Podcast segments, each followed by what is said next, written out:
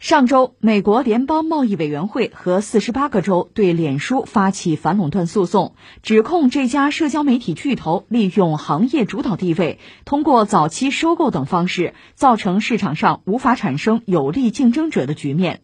早在二零一二年和二零一四年，脸书收购了图片社交软件和一款即时通信软件，如今两款软件已经融入脸书生态，坐拥数十亿用户。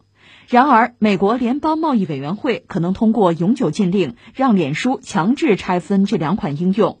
对此，脸书驳斥道：“恰恰是他们在多年前允许我们收购。”前美国司法部反垄断检察官约翰纽曼表示：“对于大型科技公司垄断的司法和政治环境和八年前完全不同了。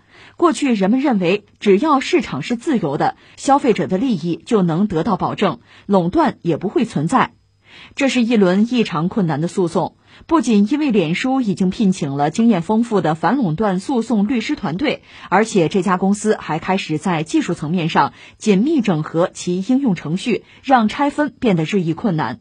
值得一提的是，脸书还曾经打出过国家利益牌，称脸书欢迎监管，但过大的打击力度将让其他国家在快速发展的技术领域获得竞争优势。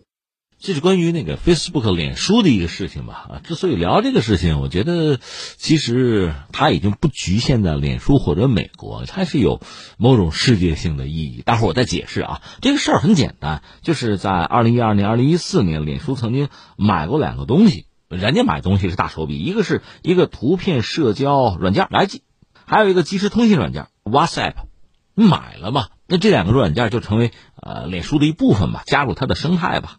而脸书我们知道，在全球范围内是非常有名的一个大的一个算社交帝国了，可以这样讲，因为它的用户是数十亿，全球才七十亿人啊。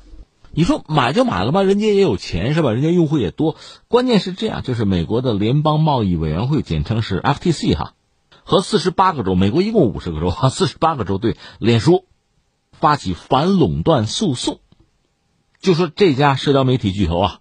是利用行业主导地位，通过早期收购等方式，造成市场上无法产生有力竞争者的局面。那意思就是说，你看你买那两个软件，这有点预防性打击、预防性收割的意思吧？就是他们没有办法再长大，在他们彻底长大成为自己竞争对手之前，我收购了他们，成为我的一部分了。这个就违反反垄断法呀，所以我们要发起反垄断的诉讼。当然 Facebook 就是那个扎克伯格，当然不干了，小扎就怒了，我就说：“你看啊，这几年前我买的时候谁批准的？FTC 批准的呀，就是美国联邦贸易委员会，你们同意的，我就买了。你不能说我非法吧，对吧？现在又是你们逼我永久性的把它拆解掉，而且我看这个 Facebook 甚至说到什么呢？国家安全、国家利益，你们就搞我吧，你们把我搞掉了有什么好啊？那其他国家的这个大平台，就巨型平台、科技巨头，他们不就崛起了吗？”把这话都放到这儿了，所以你一般人我们看到这个消息会说什么呢？那还是 FTC，就是美国你这个政府方面有问题吧？当时是你批准的，现在你又出尔反尔改主意了嘛？那你让人家小扎怎么做呀？可能会产生这样的疑问哈。我的感觉是这样吧，两个，要么啊，就是美国所谓国内的政治斗争带来这么一个结果，属于殃及池鱼嘛？呃，扎克伯算躺枪呗，这是一种可能性啊。但是考虑到目前，你说美国国内政治斗争现在基本上水落石出了吧？在这个时候，再斗为了四年以后吗？好像意思不大。那还有一个是什么呢？我们只能说，四年前，包括美国像 FTC 这样的很专业的机构啊，对于垄断、反垄断的认识，对于科技巨头啊、超级平台的认识，就四年前和今天啊都不一样。四年前可能太浅薄了，如今呢，比当年可能深入了一点，认识更深刻了一点，所以对扎克伯格，对 Facebook 痛下杀手。我们只能这么理解这个事儿。我不知道你有什么看法或者怎么理解，至少我给两个答案，你会做一个选择啊。你要让我选，我就选最后这个说法，就是呃，美国的就相关机构啊，其实包括整个世界对于所谓的科技巨头啊、超级平台的认识在逐渐的深化。而且呢，越深化，越警惕，就这意思。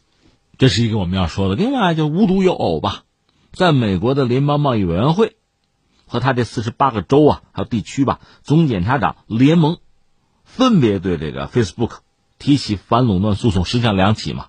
还有，就美国司法部和十一个州呢，是对谷歌也提起了诉讼，也涉及到垄断啊，他们打击竞争对手啊，违反公平竞争法也是这个样子。除了美国以外，哈，全世界还有两个地方 非常值得关注，一个是欧盟。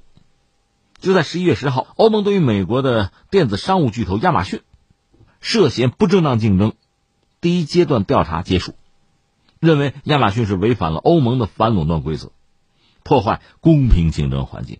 更有意思的还有中国呀，一个就是在前段时间十一月三号吧，监管部门是叫停，有史以来最大的 IPO 吧。再就是十号，市场监管总局。就关于平台经济领域的反垄断，你看又是反垄断指南，是征求意见稿，面向社会公开征求意见。如果我们说是组合拳三连击，这第三击是什么呢？国家市场监管总局对阿里、阅文、蜂巢分别处以五十万罚款，这五十万是顶格了。为什么说他们收购案涉嫌垄断？还是这个原因？那就是说中美欧几乎是同时。祭出反垄断的法宝，这样一下子让反垄断、让垄断这个话题又成为现在一个应该热议的一个话题了吧？在二零二零年最后的这段时间啊，而且我必须在标注一个前提：现在我们说反垄断，特指就是科技巨头啊、超级平台。换句话说，垄断、反垄断是不是可以有有两个阶段、两个时期吧？之前呢是针对就是大家都熟悉的传统的资本啊、大企业呀。他们有可能造成市场垄断，我们要反垄断。而现在人们更关注、担心、警惕的是什么呢？是科技巨头和超级平台，这是两个阶段吧？你看，我们以前讲垄断、反垄断呢，反垄断法就是市场经济的宪法吗？干嘛呢？就是限制住那些有可能脱缰而出、像野兽一般啊，控制市场、控制社会、控制国家、控制世界这样的资本权利，把他们关到笼子里边去。这算是反垄断法的基本意涵。我有一个什么感觉呢？刚才我不是说吗？可以有两个阶段。我们先不说什么超级平台啊，不说这个呃科技巨头啊，就是在他们大行其道之前啊，就是反垄断有没有必要？就前些年吧，也成为可能学术界关注啊、思考的一个话题。具体来说，什么是垄断？你怎么界定垄断？该不该反垄断？有没有必要反垄断？这个大家就又开始争。你比如说拿这个微软来说，在一九九四年，美国司法部曾经起诉微软反垄断。微软说：“你看啊，你拿 PC 机来说，桌面端这种系统软件，那我是垄断。但是呢，如果整个软件市场上微软大概占百分之四，那你就不能说我叫垄断。关键看边界，甚至说的再夸张一点，比如一家航空公司，你说它垄断，他说什么呢？航空市场我是垄断，但整个运输业、交通市场里，我是个小手指头啊。所以，什么叫垄断？你得界定这个边界，这个里边这个道道就多了。另外呢，就算是垄断。”很多人最基本的担心是什么呢？你一旦垄断之后，你自己提高价格，因为就你一家吗？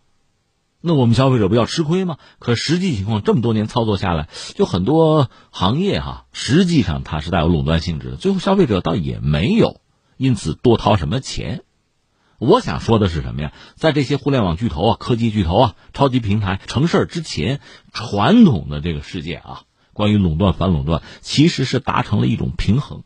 总体来说，主旋律来说，我们反垄断，不许垄断。可实际上呢，在某个领域、就某个范围内，垄断其实也是存在，只不过也没有对消费者带来太大的麻烦，对于这个社会秩序啊、国家安全啊、全球的规则也没有形成什么冲击，所以大家相安无事吧。就在这个楚河汉界啊，双方接壤着边上一直在斗，大格局没有变，比较稳定。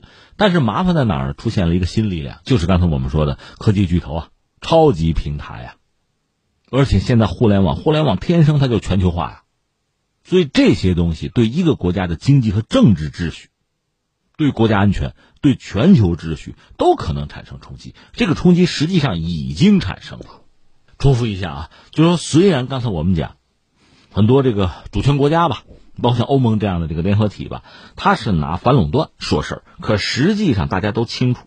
这种所谓的科技巨头、超级平台吧，它已经不简单的是一个破坏市场公平竞争原则的问题了，因为它整个的是就下沉啊，深入到人们的社会生活的方方面面吧，它实际上会直接影响一个国家、一个社会的政治运行，乃至国家的安全和稳定。它是冲击既有的秩序的。一个美国的思想家就那个福山，福山当然净说错话。当年说这个历史终结不就他说的吗？福山说什么呢？说这些庞然大物现在支配了信息的传播和对政治动员的协调，这对运作良好的民主制度构成独一无二的威胁。就是美国的这帮互联网巨头威胁美国民主了。你说你别扯了，那美国的其他资本巨头难道没有左右美国的民主啊？刚才我不是说了吗？在互联网巨头出现之前，实际上达成了一种平衡。那美国社会也是这样，它达成一种平衡嘛。其实你说美国资本对美国政治的影响，那现在它又小吗？难道你反垄断能反得掉这个吗？只是达成了一种平衡，大家习以为常吗？而现在新的力量又来了，而它的冲击比之前资本对政治的影响，从这个烈度上、规模上都要大得多，这是让大家无所适从了，无法接受了。我们这么理解是不是可以？特别是今年美国几件事吧，一个是疫情，一个是大选，还有一个像这个。弗洛伊德就那黑人之死，这些事情，你可以清晰的看到，美国的这几个超级巨头、超级平台，一方面他们的商业控制力啊、盈利能力是在不断的强化的；另一方面，他们对整个国家、对社会的影响是不断在增加的，而且也没有任何对于他们，尤其是在这个数据使用方面基本的监督啊、合理的监管没有。那你说怎么办啊？你看美国人有办法拆分吗？以前美国就这么干的，你太大了嘛，垄断了，把你拆掉，这是以前的做法。欧洲呢？欧洲罚款啊，高额罚款。但是现在就是互联网巨头这么一个就新物种，你用传统的方法能不能解决？目前我们看到美国方面 FTC 什么的还是倾向于把这个微软、把这个 Facebook 买的那两个软件，们拆掉吗？还是这么想？但是能不能解决问题？其实我们要打一个问号。那我觉得所有这一切从中国这个角度看，应该高度的关注，去思考，该借鉴的可以借鉴吧，人家翻船翻车的地方咱别跟。但是有几样应该错不了，一个是健全法治嘛，通过立法强化用户，用户更加形单影只嘛。那我们怎么样保护我们自己的隐私啊，我们的数据，这个权利法律一定要给，要保护住。另外就是健全市场经济的机制和规则呀，能够让一些新的。这个平台嘛，有竞争力的平台能够应运而生，不至于轻易的被打压致死。再就是你约束，哪怕是制裁啊，就是说，呃，现有的这些互联网巨头啊、超级平台啊，你得实事求是，从实际出发。你比如刚才我们说中国那三家企业吧，你说五十万的罚款，那不是毛毛雨吗？你罚个人五十万，可能很多人都掏得出来吧？你何况罚这样一个巨头企业啊？那这个额度，这个顶格到底应该是多少？你总要从实际出发吧。但是言而总之，最后我们要说一句：从目前全球这个格局来看呢，大家对这种就科技巨头、互联网平台啊、超级平台啊，从政府这个层面都是越来越警惕和小心，因为这些巨头不是简单的生产某种产品，提供给消费者使用就完了，他提供的服务其实往往涉及到精神文化层面，涉及到人的思想了，也涉及到人最隐秘的那一部分了。所以加小心当然是对的。